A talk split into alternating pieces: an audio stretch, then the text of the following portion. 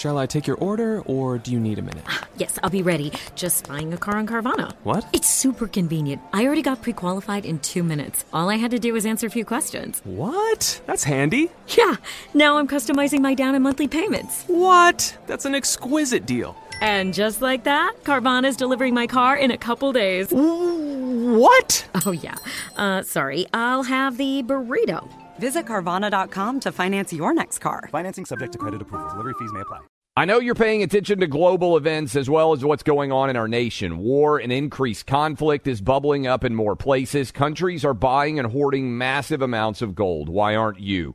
It's time to pull the trigger with the Oxford Gold Group and buy gold and silver. Nobody can predict the future, but we can't put our head in the sand either. Call Oxford Gold Group right now, and you may qualify for up to ten thousand dollars in free precious metals. Call eight three three, nine nine five, GOLD. That's eight three three, nine nine five, GOLD, eight three three, nine nine five, G O L D. Pure Talk believes in American values and that free should mean exactly that, free. Switch to Pure Talk today and get a free Samsung five G smartphone. Qualifying plans start at just thirty-five bucks a month for unlimited talk, text, fifteen gigs of data, and mobile hotspot. Just go to pure talk dot com slash clay and claim your eligibility for your free brand new Samsung five G smartphone. Again, pure talk dot com slash clay to switch to my cell phone company, Pure Talk. Welcome to today's edition of the Clay Travis and Buck Sexton Show podcast. Welcome in, everybody. Tuesday edition of the Clay Travis and Buck Sexton Show starts right now. And my, oh, my, more big news today. This one anticipated, at least, unlike yesterday, where the the shock of of Tuckergate and, uh, and the changes over at Fox News was ripping through the whole media ecosystem, and certainly here on the show, where Clay and I are both uh, personally and professionally fans of, of Tucker's. Um, today, the news, though, is, uh, well, there's more of the aftermath of the firing yesterday, but Joe Biden, looking back at the center of the political fight here, Joe Biden has officially declared that he will, in fact, be running for president in the next election cycle. For anyone, any of you who doubted me on this one, I told you the ruthless, absolutely unprincipled, and reckless Democrats don't care how absurd this is, don't care what this looks like, have no, uh, no feelings of, of remorse, no feelings of, uh, of shame about any of this. They're going to put this guy forward. Here, we're not going to, I'm going to jump in because we don't have to listen to this whole thing, but here is Joe Biden, Clay, releasing his reelection campaign video, and it tells us where this is heading, I think. Play one. Personal freedom is fundamental to who we are as Americans.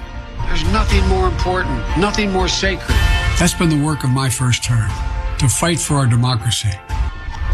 But, you know, around the country, MAGA extremists are lining up to take on those bedrock freedoms, cutting Social Security that you paid for your entire life, while cutting taxes for the very wealthy, dictating what health care decisions women can make, banning books, and telling people who they can love, all while making it more difficult for you to be able to vote. That's why I'm running for re-election. Every generation of Americans has faced a moment when they have to defend democracy. Stand up for our personal freedom. Stand up for the right to vote and our civil rights. And this is our moment. Okay, Clay, just just a couple things here. First thoughts for me, and then I want to hear your your thirty thousand foot view of this. It's the Biden barrage of bromides, which we all knew was going to happen. The most boilerplate, you know, ah, stand for our democracy. It's about who you love. It's about who you love? Or what, what is he even talking about? It's just craziness. But it's going to be a combination with Joe Biden of, you know, defense of democracy, you know, very, you know, you're going to see in these videos, fields of grain, American eagle images, you know, fading in and out of the background. All of a sudden, the Democrats are going to pretend to like America again. And Joe Biden is going to pretend that the middle of the country is something that he agrees with instead of actually despises and undermines at every point. You're running against a different campaign than the presidency of Joe Biden. That's what I see. Biden is the Trojan horse candidate. They found an old white guy who seems unthreatening and, frankly, a little bit doddering. Buck, what stands out to me when I just listened to the audio, and I would encourage, it's important for you out there to go listen and watch Joe Biden's announcement. And even if you're rolling your eyes and even if you're like, oh, please, you need to understand, strip away your own personal opinions and just watch it and try to understand the story that Joe Biden is telling. And the story that Joe Biden is telling, Buck, even as you hear him talk, he even slurs a little bit in his campaign announcement, which is taped, and he probably got to do a hundred times until they got the tone just right. The message that he is sending is that he is a moderate, steady, normal voice for America. And this is my biggest concern. I think we are barreling towards a Trump-Biden rematch full speed, right? You should, if you're out there listening to us right now, be expecting today that you are going to see a complete rematch of twenty twenty. And, Buck, what I can't stop thinking about, okay, what I can't stop thinking about is how many people are willing to change their minds. Because we talked last night at our event here. We're down in Naples, Fort Myers. To me, one of the scariest things that's going on in the country right now is most people make up their mind on an issue, and whatever the facts are that continue to come out, COVID was a perfect example on this, they stay dead, steadfast committed to whatever they believed. If you thought masks were necessary on kids, it doesn't matter that that's now been proven untrue. You're still able to advocate for that. Joe Biden hasn't apologized, Buck, for demanding that eighty-four million Americans get the COVID shot, which has now been pulled off the market, the original first two shots, through OSHA regulations that were struck down by the Supreme Court. Joe Biden hasn't apologized for getting all of that wrong, because it's more important that he was on that side when he was. And so who's going to change their mind, right? Like, how many people, this is the essence of the twenty twenty-four campaign. How many people are willing to change their mind? And the second part of this is, how many fewer people might be willing to vote in a rematch of Trump-Biden? Let's just accept the numbers that are out there, Buck. Let's say that Trump got seventy-five million votes, okay? Let's say that Biden got eighty-one million votes. And I know all of you out there can say, oh, but, you know, let's, let, I'm not, I'm not arguing the, the, about. Those are the numbers we've got. Those are the numbers working. What else there is to say? You could be like, hey, the scoreboard got the thing wrong, but that's one hundred. If I'm doing the math right, Buck, one hundred fifty-six million people voted in twenty twenty. The election, as I have said for a long time on this program, twenty thousand people changed their vote in Arizona, in Wisconsin, and Georgia, and this outcome is different. Trump wins. But what do you think?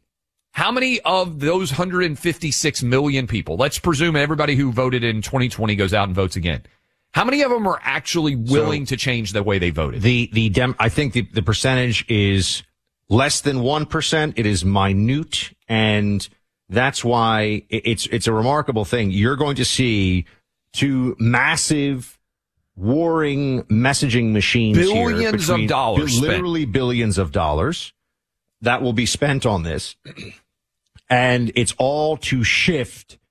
Let's call it less than a hundred thousand votes, most likely, in less than six states. It's crazy that's, to think about. That's what is overwhelming. Now, again, I always say this, and I think uh history will prove this right. No one can predict the future. We leave uh open the possibility here of what in uh in analysis of the C I A you would have called the uh, fat tail events or a black, you know, this is analysis in general. People do yeah. this to companies and stuff, but fat tail or black swan events, meaning low low probability, high impact. Clay and I were talking about this over coffee this morning, which when you have two candidates who are basically both eighty-ish, yep, is another real possibility here. Just are they able to to go the whole distance here? Okay, fine. Putting that aside for a second, though, here is the Joe Biden that the Republicans are going to be running against to try to get less than one percent of the vote to switch over.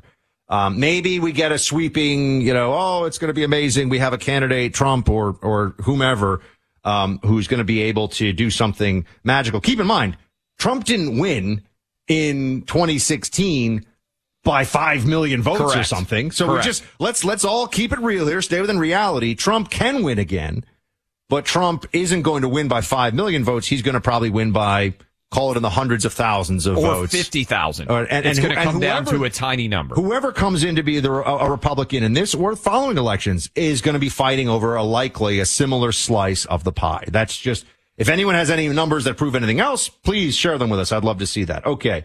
So then how are you, who are you running against with Joe Biden? First of all, they're not even, this is funny, see this?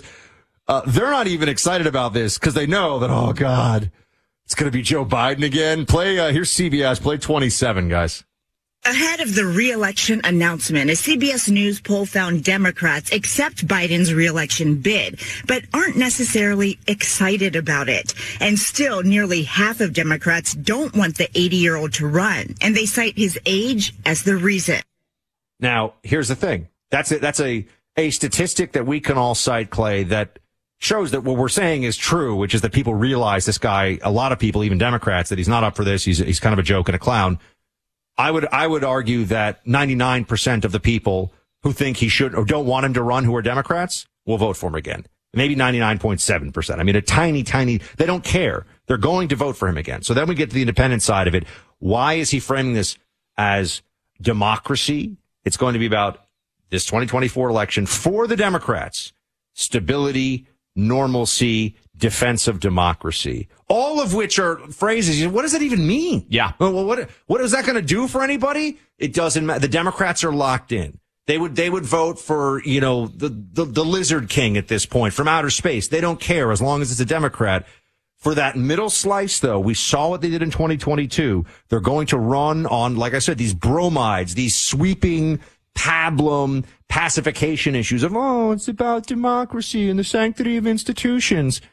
Because people who don't really pay that much attention to politics say, well, I don't want to vote against democracy. I think that's great. You know, that's what they're going to do. The Joe Biden, the radical that pushes for transgender surgery for twelve-year-olds from the White House, which he does, by the way. That is not what he's running as. People didn't vote for Joe Biden in twenty twenty, and they're not going to vote for Joe Biden in twenty twenty-four. They voted against Trump. And and this is important. I mean, Joe Biden can't draw a full arena of supporters. There's nobody out there who's like an ardent supporter of Joe Biden, which is why I look at the numbers from twenty twenty, and I say maybe the best thing that could happen is not people changing their minds, but many of the people who bought into Trump is Hitler and the terrifying nature of COVID, because you talk about mm. low probability, big impact event. That was COVID, right? If we had been having this conversation in April of twenty nineteen, we would have said, hey, Donald Trump's in really good shape. In January of twenty twenty, we would have said Trump is in really good shape for re-election. And then COVID hit in February and March of twenty, and Democrats used COVID as a cudgel to slam Donald Trump again and again. And they picked, to their credit, they picked this blandly inoffensive, frankly buffoonish he, president. He is Captain Milquetoast. I mean, he is the most bland choice they could have made, with the idea being we can get people to vote against Trump. So my question, and I, it's a it's a good one for everybody else out there to think about, is let's not focus on the seventy-five million Trump voters, because I think most Trump voters, Buck, will show up again. I I, I really do feel that way, because certainly. Nothing that, if you voted for Trump in twenty, nothing Joe Biden has done where you're like, oh, I'm going to flip and now support Biden. Trump, Trump ends up the nominee against Biden. We'll claw, we'll crawl over broken glass to help Trump beat Biden the next time around. I mean, I think everybody who voted for Trump in the past is likely to come out for him again, especially given the alternative of Joe Biden. But it, it does come down to, you know, we, we can sit here all day and talk about, can we win Texas by, you know, yeah. by six points or seven points or whatever? We're going to win Texas, okay? How do we win Michigan, Wisconsin, Pennsylvania, Arizona, Georgia? Yeah. That's basically. And could you flip Nevada back into play, right? I mean, there's yeah. th- basically forty-four states are eff- effectively set in one camp or the other. I mean, the, by the way, the other, the other incident or black swan, I should, it's not even a black swan, by the way, I should say, but the other factor, contingent factor for all this is, I mean, I still think at some point this year, it'll be obvious to everybody, no matter what anyone says, that we're in a real recession, recession. Yeah. I hope that's wrong. It'd be great if it's wrong. We bounce back, everything. I don't think anyone really believes that's going to happen.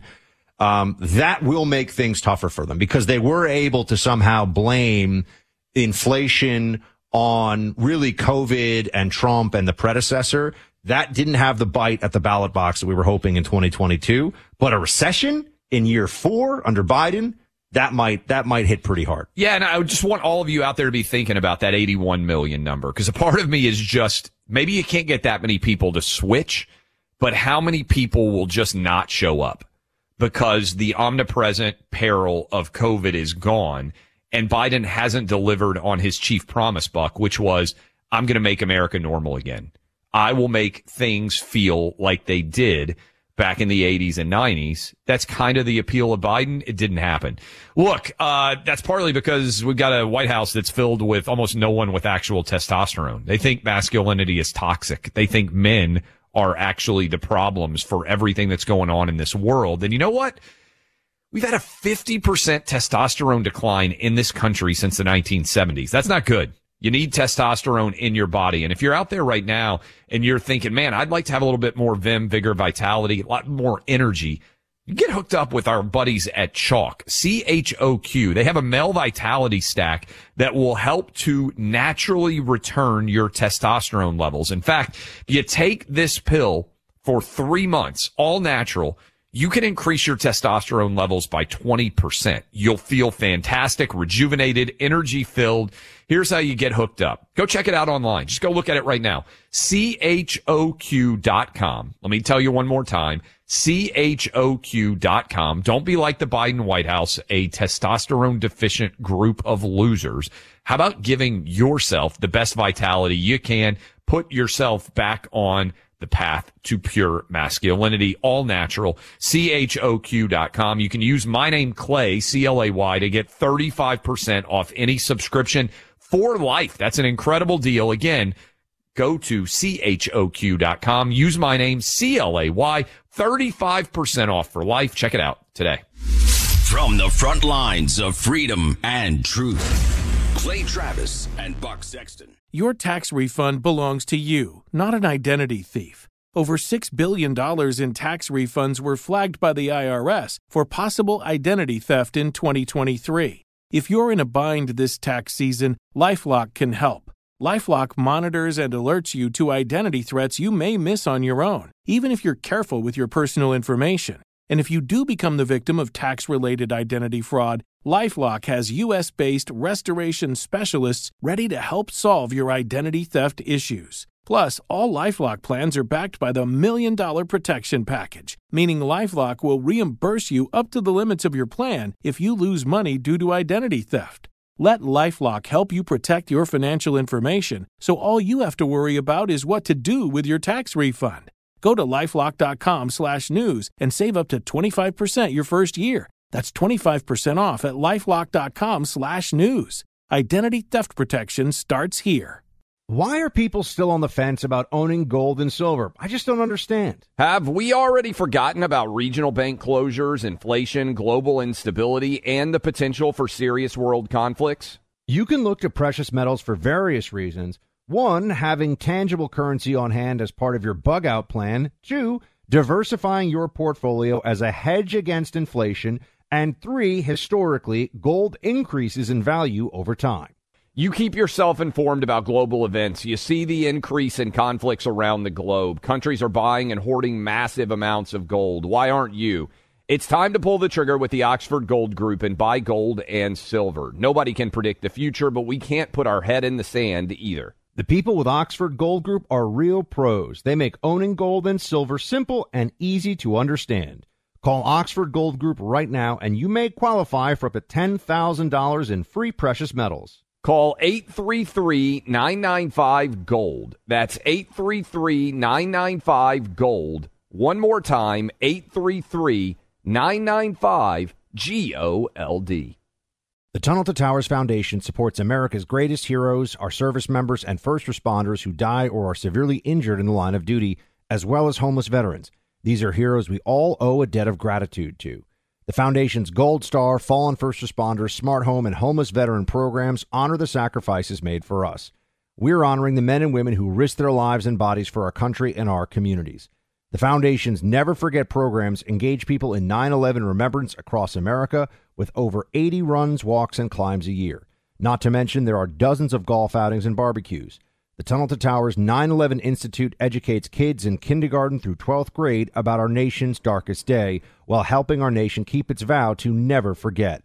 More than ninety-five cents of every dollar you donate to Tunnel to Towers goes to its programs. Never forget nine eleven or the sacrifices of our country's greatest heroes. Donate eleven dollars a month to Tunnel to Towers at T two T dot org. That's T, the number two, T dot org. Welcome back in, Clay Travis, Buck Sexton Show. We appreciate all of you hanging out with us as we are rolling through a Tuesday edition of the program. Talked a lot in the first hour about Joe Biden and the fact that he is now officially the candidate in twenty twenty-four, the D N C not allowing any debates to take place. How do we think Biden will stack up? What do we think he'll be running on? What lies will he be spreading widely as a part of the normalcy narrative that they will adopt as they prepare to run against Donald Trump? But yesterday, as you guys all well know, right as we were coming into the studio, chaos broke out with Tucker Carlson being fired, and also, and, and I say fired because it does seem like that was basically a Fox News decision, and certainly Don Lemon himself announcing that he was fired. So the reaction has poured in on the left. And if you will recall, over the weekend, A O C said that because of the things that Tucker says on the air, he didn't deserve to remain on the air. And so she said that on Sunday, boom, he gets fired on Monday. Many of you pointed out that uh, coincidence, which I do believe it was a coincidence. I don't think A O C had anything suddenly powerful over Fox to make that end up happening. But didn't stop A O C yesterday from gloating over Tucker Carlson being out at Fox News. And I do think it's important to understand the left-wing mindset. They believe, they firmly one hundred billion percent believe in the idea of deplatforming. That is, if you are spreading ideas that they do not like, they want to cancel you. They want to keep you from being able to reach your audience and inf- influence them. This is something that Buck and I have to deal with on a regular basis. There are people after us all the time. But listen to this. This is A O C gloating. Tucker Carlson is out at Fox News. Couldn't have happened to a better guy. What I will say, though, is while I'm very glad that the person that was arguably responsible for driving some of the most amounts of death threats and violent threats, not just to my office, but to plenty of people across the country, I also kind of feel like I'm like waiting for the cutscene at the end of a Marvel movie after all the credits have rolled. And then you see like the villain's like hand reemerge out to grip over like the end of a building or something. But deplatforming works, and it is important. And um, there you go. Good things can happen. You know, Clay, I think it's important that everyone understands that their their idea isn't to deplatform the worst offenders. They may tell themselves that, whatever they think of as worst offenders. The idea is to deplatform any opposition whatsoever. And in fact, they want to deplatform those who are effective the most, not those who transgress the most. So it's anybody who is a threat to their power. That is the individual. That is the uh, the show that is at the absolute top of the list. And I think it's fascinating to watch the the glee from obviously A O C. I mean, I put her in the Olbermann category. If somebody thinks that A O C is not stupid, I think that person is stupid. Um, same thing I feel about Keith Olbermann, which I have for a long time. But she's she's very powerful because she understands social media, and she has the right packaging for this moment for the Democrat Party, for the Democrat left. And they're telling people exactly what the plan is here, which is to shut down anybody who is effective at giving an opposing point of view. Half the country, Clay, is not allowed to have media. Half the country needs to just shut up and and have, you know, Disney make movies about how their kids need to be transgender, and the Democrat Party can just spew whatever nonsense it wants, ignore facts, uh, ignore the Constitution, ignore our history, undermine America. If you have a problem with that, you don't deserve to be able to say anything. And that's how she really feels. You know, this should be fascinating, right? Okay, A O C, Tucker Carlson needs to be deplatformed. Who on the right doesn't need to be deplatformed? Ask her that question. Someone should push to her. Who is okay? Give me a Republican or a conservative or however you want to, somebody on the right who has a substantial voice, a substantial influence, who she doesn't think should be deplatformed. I mean, you and I don't sit here saying all day long, oh, everybody on the left who doesn't agree with us, you know, they should be fired from their jobs. And that's actually what they believe on the left. They think that we should all be fired from our jobs. Tucker is just the latest scalp. And that's what's so disappointing to me about this result in general. One thing that Trump says that I think is one hundred percent true is the reason why Trump is the target he is is because he's in the vanguard. He's in the front. He is a target. They really are coming for all of us with, I would say, functional brains trying to live life in a uh in a pro-America fashion. And Tucker was the most attacked person in right-leaning conservative media by far. Rush Limbaugh has been that for substantial portions of his career in the past. I think that Tucker, and we could get into this a little bit, Uh, from a pure business perspective, is not going to be silenced. But in the short term, there is a great deal of gloating, and they will move on to the next target. And this is what I always say about the progressive movement, Buck, and you well know this, but I think your point's a good one. First of all, it would be the worst advertising imaginable. Can you imagine if A O C came out? What if out of nowhere she was like, you know, I, I really like Clay and Buck. I think they do incredible work. We'd be like, no!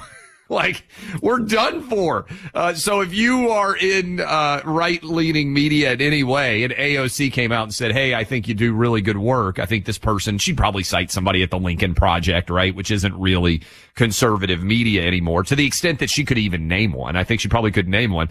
But if she's like, oh, I think Clay Travis and Buck Sexton are great. I listen to them every day. We'd be like, oh, my goodness. Uh we are uh we are in trouble. Also, uh bigger audience than we anticipated. But I do think their goal is to take out everyone. And so when they're talking about deplatforming, make no mistake, this is cancel culture, and it is still ascendant and powerful. And I always think it's important because a lot of people don't understand cancel culture. Disagreeing with someone and trying to beat them in the marketplace of ideas is not cancel culture. I disagree with your idea, and here's why, is actually the fulfillment of the entire marketplace of ideas. I disagree with your idea, and you don't deserve to be able to make a living sharing your ideas is cancel culture. And I think what Tucker is going to find, Buck, is if he creates his own media company, which I think is probably the tra- trajectory that he's going to be on, it actually gives you way more freedom. And I'll just speak to this. When I ran OutKick, I was not at all afraid of saying exactly what I think at OutKick because I knew that I owned my own business and nobody else could fire me. In fact, we used to have a running joke where people would demand that OutKick fire Clay Travis because they didn't understand that I was not an employee. Because most people think about life as employees because most of us are employees. You were telling them to call the manager. I said, not realizing that yes, you were in fact yes. the manager. I would regularly say, oh, man, when when OutKick's management finds out what Clay Travis said now, there is going to be hell to pay. And they didn't understand it. We would have fun uh with that on social media. But really, the power of controlling your future comes down to owning your media freedom, because otherwise there's always someone out there who can try to go to a boss and get you fired. And what did we do last night? We had an amazing time, by the way. I want to thank our audience, ninety-two point five. Uh, down in Fort Myers and Naples. We had hundreds of people who came out last night, uh, to see us. And at one point, Buck, I, I asked a question I always love to ask, uh, of any audience I speak to. How many of you out there in this audience have had something that you want to say publicly and you've decided not to post it? Every hand went up in the entire crowd. And Buck, I think one reason people respond to this show so well, and certainly respond to Tucker in the degree to which they do, is because Tucker says what they wish they could say, right? And I hear all the time, I've never done media. We've talked about this. I've never done a job before where people come up to me and say, thank you for doing it. That's the number one thing that I hear when I'm out and about. People just come up and yeah. say, like, we were eating breakfast this morning. Guy comes up and he's just like, hey, thank you guys for doing what you do. Do you ever get thanked for having a job before? No, I mean, when I was in the C I A, nobody knew, so well, there was that's no, a good point. There was, there yeah. was nobody who was like, thank you for trying to find Bin Laden, because that would have been bad for, uh, bad for, for business for me, for everybody to know. No, it was amazing last night seeing all the people come out. And, and I, I also think, um, you know, when, when we make a, a promise on air here to any one of our affiliates and therefore the audience that is the heart and soul of that affiliate, that we're going to come out there and do something, you know, we do it. We yeah. follow through on it. It's the second time in Fort Myers, obviously, in, uh, what now, eighteen months or so. Uh, or no, but just about a year, right? You were there just about a year ago. And we, we're going to continue to do this because we want to see and speak to the people who are the reason we're able to continue to do this job. Um, and I think it's, this is a moment of, of, uh, of solidarity, I think, with, with Tucker, uh, because everybody on the right realizes that the plan is not to have more reasonable conservative voices. The plan is not to have more factual conservative voices. A O C and the Pelosi, Schumer, Biden Democrats want a uniparty, or I'm sorry, a monoparty, really. They want a single party state, and they want that first and foremost to be reflected in media and culture. Because once you have that, then everything else actually just falls into place for them. So they're trying to find every way possible. I mean, look, we've had a few, there's some good news here, right? There are a few beachheads. One, talk radio, thanks to audiences like the one that we saw last night and all over the country that listens to this show, continues to be a, a fortress of sanity amidst all the craziness. Um, there's Elon, what Elon has done at Twitter. I'm actually now very bullish. I can't actually invest in the stocks, it's private, yeah. but I'm very bullish on Twitter with Elon in charge. I think that he took over a complete, it, you know, if you think about it, like, imagine if, if somebody who was a brilliant conservative media person took over, like, the Huffington Post, just like a left-wing trash heap. Think about how long it would take. I mean, you've run businesses, right? To turn that around is not going to be an easy or quick thing. Yeah. Twitter, when you add the technical issues on top of the political and managerial uh, issues, I think. But, but anyway, Elon is doing really important stuff. I mean, I don't even, it's funny, I just thought this the other day. I don't even think about Facebook and Instagram. Instagram is for, like, taking a cute photo of a dog and putting it up now. Because I can't, I know that they're not letting me get any reach. I know that, um, and, and, you know, a lot of these other platforms now conservatives don't even think about. But, you know, Rumble's thriving and doing well. You saw Rumble stock. Rumble stock went, went up went, pretty went substantially up yesterday. Um, you know, what, what, so that's good. There's good news in, in the background of this current media discussion. It's obviously going to affect twenty twenty-four a lot, how all this comes together. They want to have total control over the pieces on the chessboard. But Clay, the, the one, you know, the one that I don't have an answer for, I don't know, um, is what this really means for Fox News. I, I don't know what this means for Fox News. I, I am confident that, um, there will be people, based on what we've seen so far, who view this as a transgression of their loyalty in the brand and the network, and they will stop watching. I don't know how many, though. You think it's the toughest to replace in Fox News history? Well, you know, here's the thing. Bill O'Reilly was there for over twenty years. And everyone said, oh, my gosh, Bill O'Reilly was the king of cable news. And, you know, and, but I don't think people blamed Fox for correct. Bill O'Reilly being gone. No one was blaming Fox. There are other situations, other circumstances, I think, there. And, you know, Bill has spoken to what happened to him there. And I'm not casting aspersions, passing judgment, or I'm just saying it wasn't, oh, my gosh, how could Fox under the circumstances? That wasn't the outcry from right. the audience. That's all. That's just the obvious reality there. Plus, Bill had had twenty years. Yeah. I mean, I was watching Bill tear apart commies, and it was super amusing when I was in high school. Right. Right? I mean, you think about it. So Bill, by the time, you know, he finally made, he had twenty years there and had a huge impact on it.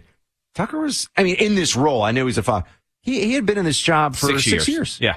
So it feels also, it, it, the, the reasoning behind it, which we don't even know yet, is upsetting to the audience. And also the sense that he was in act one of a three-act play here. Let me ask you this question as we go to break. We'll discuss it a bit more when we come back. We also have the idiots on The View reacting to oh, Tucker, I love which it. will be good the to View. play. We missed them when they were on vacation. You mentioned Elon. Is there an Elon play to try to bring Tucker exclusively to Twitter? If you're trying to make Twitter the one-stop shop for everything. Mention Rumble, stock was up. Is there an Elon play plus the ladies on The View reacting as the imbeciles, of course, that they are? We'll discuss all that and more as we continue to roll on Clay and Buck. Going to be getting into it, my friends. A lot going on. You know, my fellow gun owners out there, I got to ask you, if you want to just sharpen your skills, if you want to be able to train not just at the range, but also at home safely, the Mantis X system. That's what you need. This is a great training system that allows you to train at home between range visits. It's called the dry fire practice system. And that's what Mantis X is, a firearms training system that is a no ammo, all electronic way to improve your shooting accuracy. It attaches to your firearm like a weapon light. Then you connect it to the Mantis X app on your smartphone. The Mantis X gives you data-driven, real-time feedback on your technique and guides you through drills and courses. It's so easy to use and really a lot of fun. It's effective, too. Nearly every user sees an improvement in their aim within just twenty minutes of using the Mantis X. This is a product now being used by U S military and special forces. It's military-grade technology at an affordable price. The Mantis X is a must-have for every gun owner. Start improving your shooting accuracy today. Get yours at mantis x dot com. That's M A N T I S X dot com. Clay Travis and Buck Sexton on the front lines of truth. Welcome back in, everybody. Third hour of the Clay and Buck Show as we come to you from uh, Fort Myers, Florida, down here together after our event last night. Uh, the big news today is the uh, official announcement, as we spoke to you about in the first hour, of Joe Biden running once again. Kamala Harris will be his oh-so-formidable vice president um, once again. So on that ticket, you'll have a Biden Harris uh, duo, and we're going to continue to look at this. Interestingly enough, this is this is this is funny. Um, Biden back in nineteen seventy-two, which first of all, the fact that Biden had campaign radio ads in nineteen seventy-two gives you a sense. I mean, start th- think yeah. back to this one. I mean, Biden has been running longer than I've been alive. And, uh, you know, Clay, what was it like in your twenties when Biden ran this ad? I so, know, I know. So he, here it is. Here's Biden running this radio ad saying that his opponent was too old. Play three. In Kale Boggs' day, when Stalin ruled, Americans had visions of Russian soldiers in our streets. In Joe Biden's day, Americans have visions of American criminals in our streets. Joe Biden, he understands what's happening today. Joe Biden, man of the times. That sounds in like nineteen seventy-two, Clay. Can we just take a moment here? He was like the guy for the moment fifty years ago. I mean, that's maybe the best moment, but they're probably not his second best moment. Eric Swalwell's campaign, if you remember when they had them on the debate stage, tried to talk about the fact that Joe Biden was too old and it was ready, America was, for a new generation of leadership. And he's right, but Joe Biden has announced that video. I'm, I'm assuming a lot of you have have seen it. We played it in the first hour, cuts from the Joe Biden official announcement. six a.m. Eastern, this thing went up on the four-year anniversary of Joe Biden entering the race in twenty twenty, uh, which is some sort of uh, symmetry that Joe Biden evidently liked. Buck, what I thought was interesting was Axios reported that Joe Biden would probably not have run if he thought Kamala Harris could beat Donald Trump. Oh, of course. Do you of think course. that's true, or do you think once you become president, who's the only so, person to be like? I, I have a, I have a, a, Lyndon a proviso. Johnson, right? I have a proviso yeah. on this one, or, or, or a th- what they what they're reporting is almost true, meaning if the machine around Joe Biden believed that Kamala Harris could beat Donald Trump, they would pressure Biden to step down. And people say, oh, how could they pressure him? He's the president. Biden's whole M O for the last decade or so has been enriching his family, his family name, his, you know, his brother, his yep. son, everybody else. There are a million ways the Democrat apparatus can make things sweet and pleasant and uh lucrative for the Bidens if they were willing to play ball on Joe saying, Credibly, completely credibly, right? He's not up for this. Kamala needs to step in. This was the plan all along. The reason that's not happening isn't because Joe Biden is such a, you know, a, a stalwart uh, patriot who wants to do what's best for the country. Um, it's that the machinery around, and basically what I'm saying is it wasn't Biden's decision, really. The pressure would have been to push him aside if they thought Kamala could win. That, that's my read on this, um, because they obviously want Uh, you know, remember, identity politics, we criticize it a lot. For Democrats, it's hugely mobilizing. They love identity politics. Their side thinks that it's really important stuff. So if they could have pushed Kamala forward, they would. Here's some, and look, I hate to think like this, okay? But when you have a candidate who is eighty, that's going to be eighty-one and would be eighty-two next year in November when the election happens. And when right now Donald Trump is clearly the leading contender in, uh, on the Republican side, and Trump will be seventy-eight, I believe, in twenty twenty-four. So you're talking about a seventy-eight year old guy against an eighty-two year old guy. Uh, Biden is in, uh, you know, barring some, something. And this is what I'm kind of raising the question.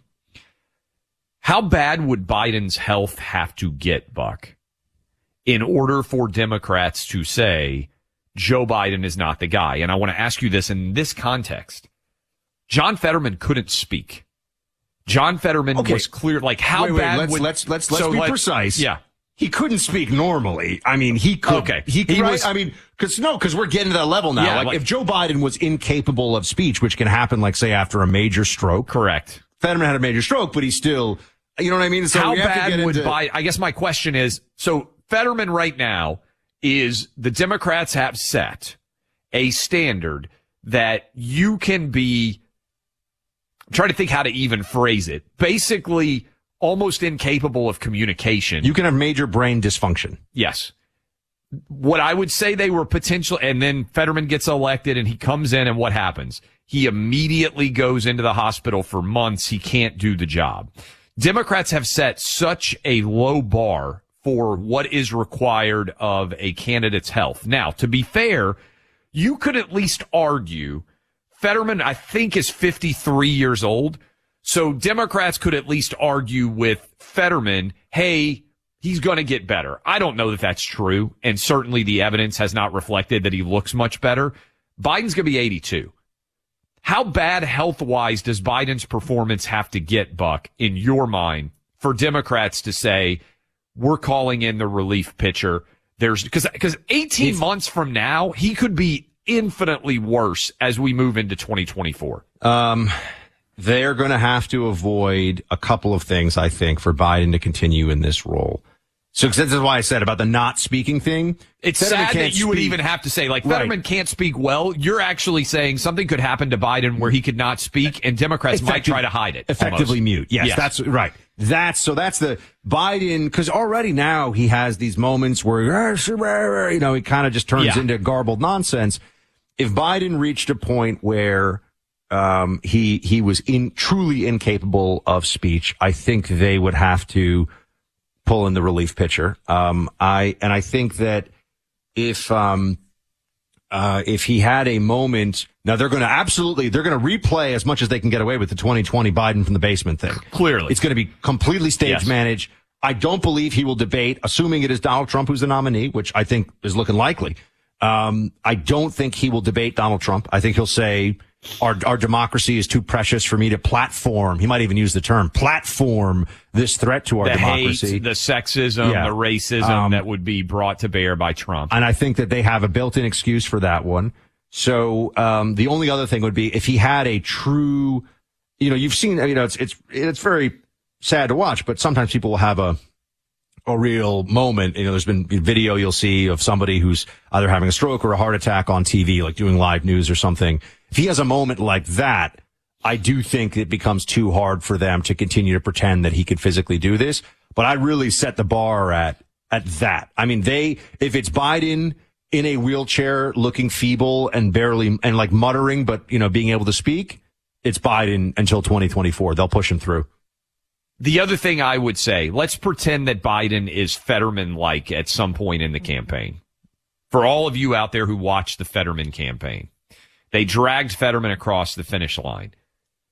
In a state, it's worth mentioning, that is one of the five or six states that will decide who the president is again. And again, I, I still look at that Fetterman campaign, and I come back to it, and I say it is probably the most scared I've ever been. Look, because if they will put that man in office, that's what I said with Biden.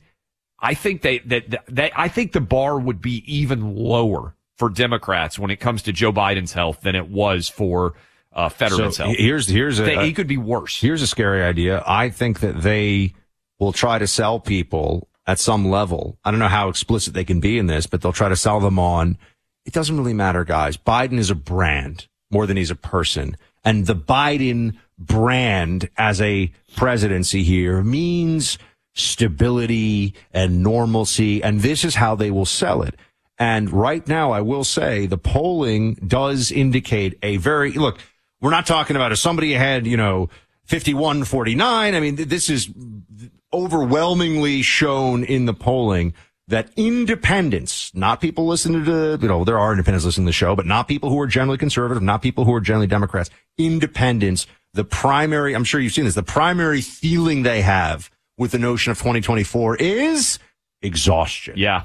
Exhaustion. The independent voters that we need to win in the twenty twenty-four election, not just for the presidency or the Senate, you know, to keep control of the House, they are exhausted by the notion of a Trump-Biden showdown part two. And with that in mind, I do think that Biden as a brand instead of, I mean, it is amazing. You, you saw, we might have talked about it on the show before, the distinguished gentleman with Eddie Murphy. Oh, yeah. We are at that phase of this. For those who haven't seen the the movie, it's not one of Eddie Murphy's best. It's watchable. It's okay, but it's not like a top five Eddie Murphy film.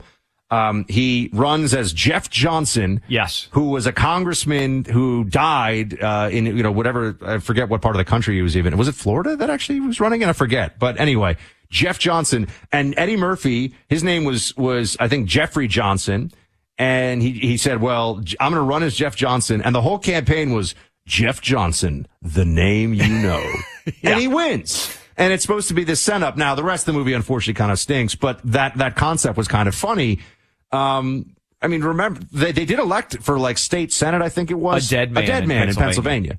So when I say to you the Biden brand is what will be running this time around, uh, that is really true. As long as they have someone who is a, a beating heart and a pretty functional brain to be Joe Biden as president, they think that they can get this done. They think they can Fetterman style just pull it across. So I, I don't see any changes unless you have the tremendous, you know, outlier situation of, uh, something that we've just talked about here, which would mean that they can't, I mean, they can't pretend like they can't remember the movie Dave. Now we're really going back into nineties cinema. They can't get away with a Dave situation where they pretend Biden's fine when he's clearly not. Although some of you out there would say, ah, I think they could probably figure that out too. I mean, that, that is what they've made their, they've made their choice. And it felt like they held him. And a really, unfortunately, Buck, I think the biggest legacy of twenty twenty-two is not Democrats being able to hold on a small minority in the Senate or Republicans having a small majority in the House. I think it's that twenty twenty-two was not such a wipeout that Joe Biden was the biggest winner of the midterms, and that's why he's running. I'm gonna I'm gonna make a a deep deep into the top of the upper deck uh, sw- uh swing here. Make a call here. Um, I think if save it, save it. Oh, save it for okay, the next segment. Okay. That's I, I don't have any idea what he's going he to say. Know. I have no idea. I when I want to know what the answer is, that is what you call in the business, boys and girls, an incredible tease. Buck Sexton swinging for the upper deck next. But in the meantime, I got to tell you, if you own a small business, you may want to swing for the upper deck uh, and try to make sure that you can get hooked up with the employee retention credit. Here's the deal. If you employed five or more people throughout COVID, you may qualify for a sizable refund from the I R S. Uh, and they will take care of you at get refunds dot com. They're set up to check and see if you can qualify in less than ten minutes. You will find out whether your business is eligible for a payroll tax refund of up to twenty-six thousand dollars per employee kept on payroll during COVID. get refunds dot com. They've already helped clients claim over three billion dollars in payroll tax refunds through the E R C. There's no upfront charges either. They don't pay, get paid until your business gets its refund. Many businesses, in fact, believe they won't qualify based off incomplete or outdated info. So don't let this opportunity pass you by. It will only take you ten minutes. And here's what you need to do. Go to get refunds dot com. That's get refunds dot com. One truth revealed after another. Clay Travis and Buck Sexton. Why are people still on the fence about owning gold and silver? I just don't understand. Have we already forgotten about regional bank closures, inflation, global instability, and the potential for serious world conflicts? You can look to precious metals for various reasons. One, having tangible currency on hand as part of your bug-out plan. Two, diversifying your portfolio as a hedge against inflation. And three, historically, gold increases in value over time. You keep yourself informed about global events. You see the increase in conflicts around the globe. Countries are buying and hoarding massive amounts of gold. Why aren't you?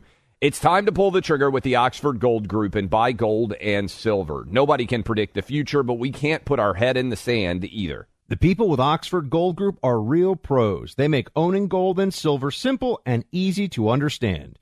Call Oxford Gold Group right now, and you may qualify for up to ten thousand dollars in free precious metals. Call eight three three, nine nine five, GOLD. That's eight three three, nine nine five, GOLD. One more time, eight three three, nine nine five, G O L D. The Tunnel to Towers Foundation supports America's greatest heroes, our service members and first responders who die or are severely injured in the line of duty, as well as homeless veterans. These are heroes we all owe a debt of gratitude to. The Foundation's Gold Star, Fallen First Responders, Smart Home, and Homeless Veteran programs honor the sacrifices made for us. We're honoring the men and women who risked their lives and bodies for our country and our communities. The Foundation's Never Forget programs engage people in nine eleven remembrance across America with over eighty runs, walks, and climbs a year. Not to mention there are dozens of golf outings and barbecues. The Tunnel to Towers nine eleven Institute educates kids in kindergarten through twelfth grade about our nation's darkest day while helping our nation keep its vow to never forget. More than ninety-five cents of every dollar you donate to Tunnel to Towers goes to its programs. Never forget nine eleven or the sacrifices of our country's greatest heroes.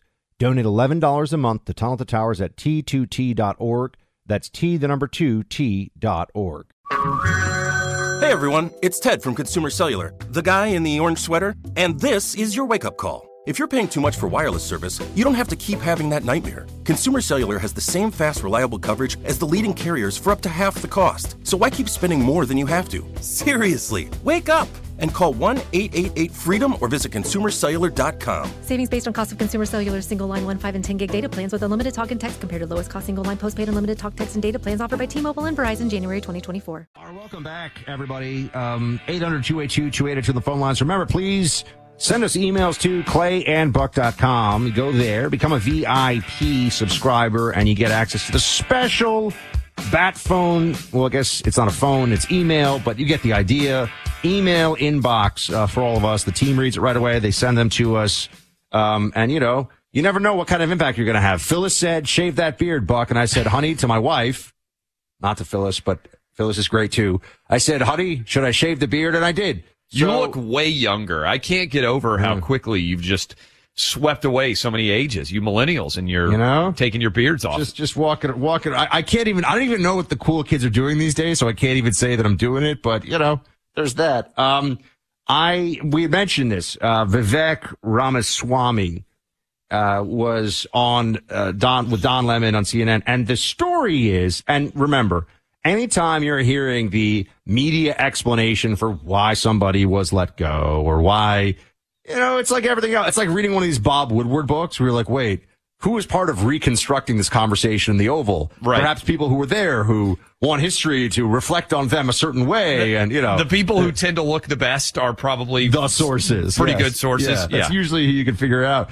So there's always, um, efforts to try to create narrative through the, uh, the, supposed facts and stories like this. Anyway, here is how it went there. Just a reminder, when Vivek and Don Lemon threw down, play it. You're making people think that the Civil War was fought for black people, only for black people to get guns and for black people to have... The Civil War was fought for black people in this country to get freedoms, a noble mission. And I think that even after even after we succeeded, we had to actually secure those freedoms. To reduce it in a speech at the N R A, you're trying to say that black people... to get guns. That was the reason that you're there at the N R A. That was the reason for uh, for the Civil War. It I is think a that's fact. Reductive. It's not and reductive. I think it's Don. Insulting. There were a whole plethora insul- of reasons that I, for look, the Civil War. With due respect, I find I find your explanation reductive and actually insulting, including to black Americans, to say that black people today, compared to nineteen sixty-four, eighteen sixty-five, haven't made progress in part because of the freedoms we secured.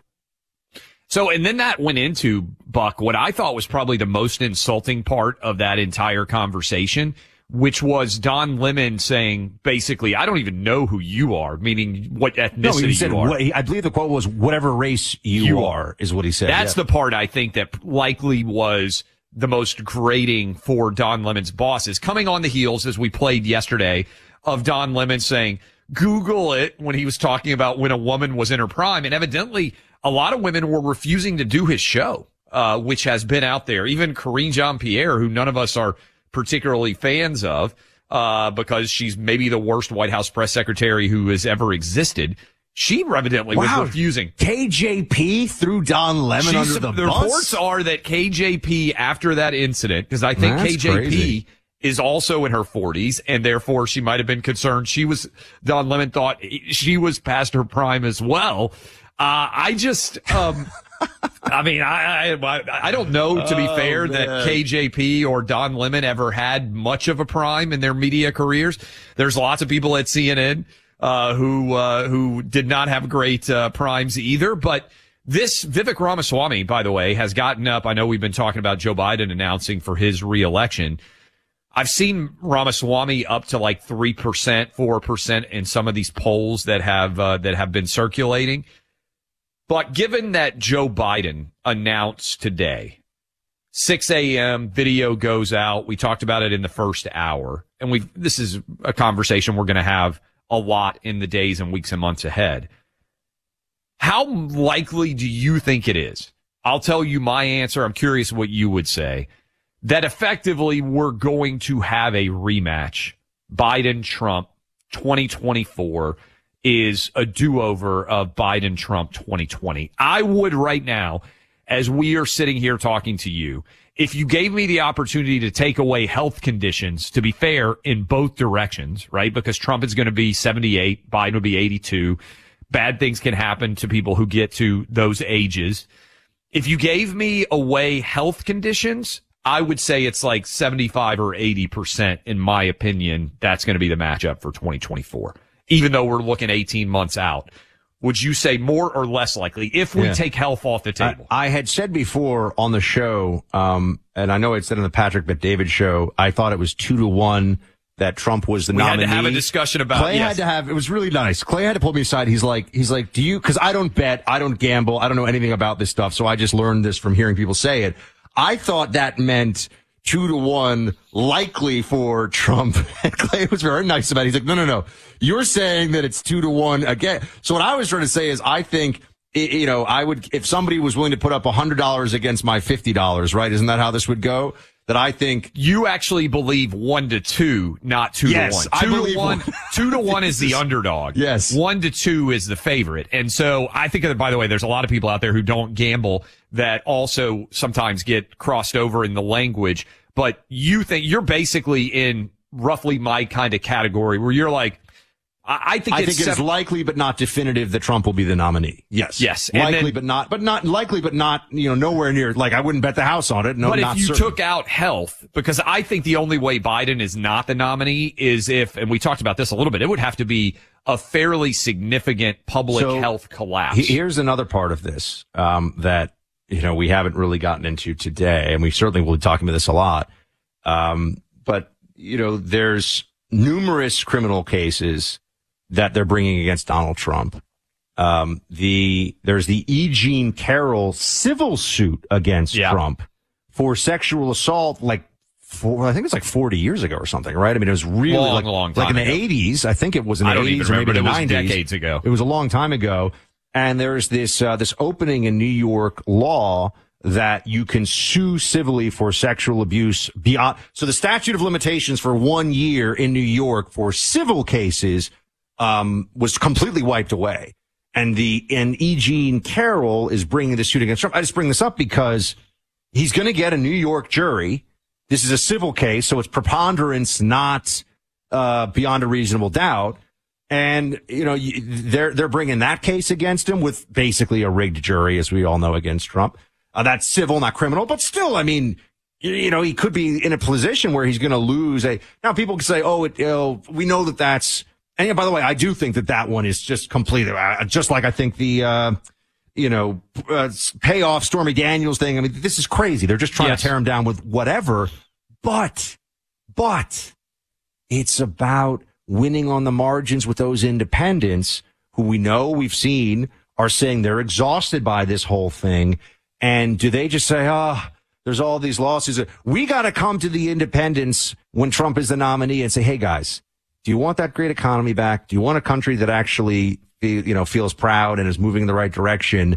And convince them that all this propaganda they're going to hear about, oh, it's going to be undermined institutions and, you know, dogs and cats living together, mass hysteria, is not going to be their reality. All of these lawsuits together just goes to the noise factor that they're trying to create against Trump. Buck, I'll even give you a scarier question here to think about.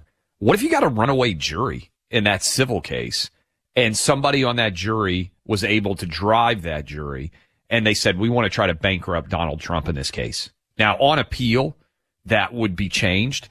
But what if somebody said, hey, we think that there was a sexual assault back in, you know, decades ago, and the damages should be a billion dollars, right? I mean, they tried to do this with Alex Jones, and I know we talked about this some, the Austin, Texas court case surrounding Alex Jones and the Sandy Hook shooting and everything else. I mean, the goal there was to bankrupt Alex Jones because of what he had said, right? The jury basically made that choice. Do you feel like, even if it's only a civil suit, that in New York City, Donald Trump is getting a jury of his peers? Of course. By the way, it's actually set to start, um, I believe it's set to start today. Correct. Um, That's uh, the report. Right. The report is it's starting today. I haven't seen, um, yeah, anyway. So, and it was in the nineteen nineties. So this is yet another Um, this is yet another time that they are going to go after Trump and use the, um, use the machinery that they have to. They're to hit just him and, and trying looked, to layer one thing after another right. after I say, another. It's, it's Gulliver and the Lilliputians. They're just yeah. going to tie him down with a thousand little threads and and try to make sure that he's not you know not able to. And I'll say this: even if he is the nominee. One of the lessons of the Russia collusion thing was they don't have to win. They just have to annoy you, right? They don't have to win. They just have to grind you down. And they're going to try to do that. Think about this, all this stuff. Trump's going to have to have meetings. He's going to have to have calls with lawyers. He's going to have to think about, you know, it's not possible for this not to be factoring into the workload psychologically that he's going to have as well as time wise. So, folks, they're rigging the system right now is, is the point. They're, the system is being rigged against him as we speak, and they're using this time, instead of whether it's social media or, you know, how they're doing ballot harvesting in different places and using COVID as the excuse, et cetera, they're doing um elite lawfare. I mean, they're using lawfare against Donald Trump to rig the twenty twenty-four election, and it's already happening. And as you said, the people that are most disgusted by this are many independent voters. Because they just throw up their hands and they're just like, the constant Trump show weighs on their shoulders and makes them less likely to support Trump in an election. Democrats look at the polling. They know what the data reflects. The more they can layer all of this circus on Donald Trump's shoulders, the more they weaken him by the time they get to the primary. And as we talked about in the first hour of the program, Buck, it can simultaneously be the case that the best thing for Trump to win the Republican nomination is all of this shenanigans that are being put on him by the Democrats. But the Democrats are doing this smartly because they th- they want Trump in the ring against Biden. They want this rematch. And so it can benefit Trump in the context of the Republican race and crush him in the general national presidential race. And by the way, I think that's exactly what's going on. Now, to be fair, they thought they were doing that in twenty sixteen and they lost, but they're trying to do a rematch of twenty twenty, except with a much more weakened Trump. I'm just going to say they, they understood, they made changes between twenty sixteen and twenty twenty that showed they learned from how Trump was able to beat Hillary in twenty sixteen, and they tried to neutralize some of those advantages. Hiding Biden in the basement. Yeah, they use COVID as an excuse, but but keeping Biden away from the public and having only the most staged, managed uh situations for him was effective for Biden. That was actually smart strategy. It, it it feels gross, it feels dishonest, but it was effective for him. Not covering the Trump rallies on any of the non-Fox networks. They weren't running any Trump rallies. Yep. And now, there weren't rallies in the traditional sense, but I, you know, even when they were doing virtual, they did some, and when they did virtual rallies, Um, and, and try to do, or, you know, virtual events, um, and, and had Trump doing uh, speaking, they weren't covering him the way they did in twenty sixteen. He didn't get the free media boost. That's right. So you can, you can assume all of that's going to happen this time. Now they're adding to all of that, all of the lawsuits. And I, I got to say, I mean, they're, they're going to bring this charge in Georgia, and the charges are not, they're not rinky dink like the, uh, you know, Alvin Bragg, Alvin Bragg, are. you know, nonsense, right? The, the, uh, he payoffs and the, he didn't list it. I mean, you can't even remember. It's so stupid. It makes no sense to anybody. Um, it's basically, an, it's like an accounting error that nobody even cares about. Um, they're going to bring charges. And by the way, I think it's nonsense, but what I think doesn't matter because I'm not the prosecutor in Georgia who has this power, and I'm not the jury that he's going to face in Georgia who has this power. They're going to bring charges, Clay, that go along the lines of conspiracy to commit election fraud and racketeering. And That's then we what, still may get Department of Justice charges, too. Yeah. So when you're talking racketeering, folks, you're talking about the possibility of prison time now. Now you're talking, which is a whole other thing. So we'll, we'll come back, but this is what we got to be ready for. We got to understand how crazy the other side is. While the Biden administration considers declaring a public health emergency on abortion to further their own agenda, we're taking a different approach on this important topic. We pay, we pay attention to each unborn child and each mother, making sure they have enough support and information to make the right decision. That's why we've continued to partner with the Preborn network of clinics nationwide. They may be a new name to you, Preborn Clinics.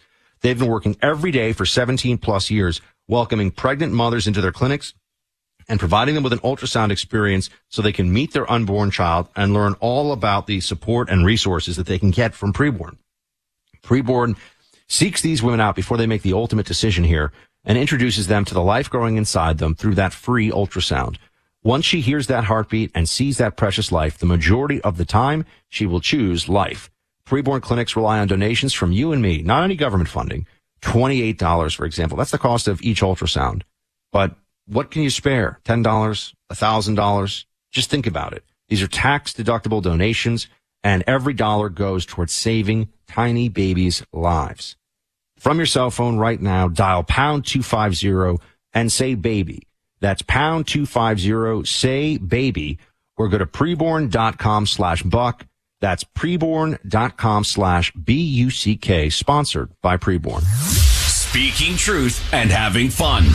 Clay Travis and Buck Sexton. Hey there, it's Ryan Seacrest for Safeway. Head in store and shop for all your favorite personal care essentials to earn four times rewards points. Shop for products from Olay, Always, Gillette, Vicks, and Crest. Plus, check out new items like Mister Clean Magic Eraser Ultra Thick Multi-Surface Cleaner, no more sponges or other cleaning products needed, and Head and Shoulders Bare Soothing Hydration Shampoo, a new kind of anti-dandruff shampoo with only nine ingredients. Offer expires March twenty-sixth. Restrictions apply. Promotions may vary. Visit Safeway dot com for For more details.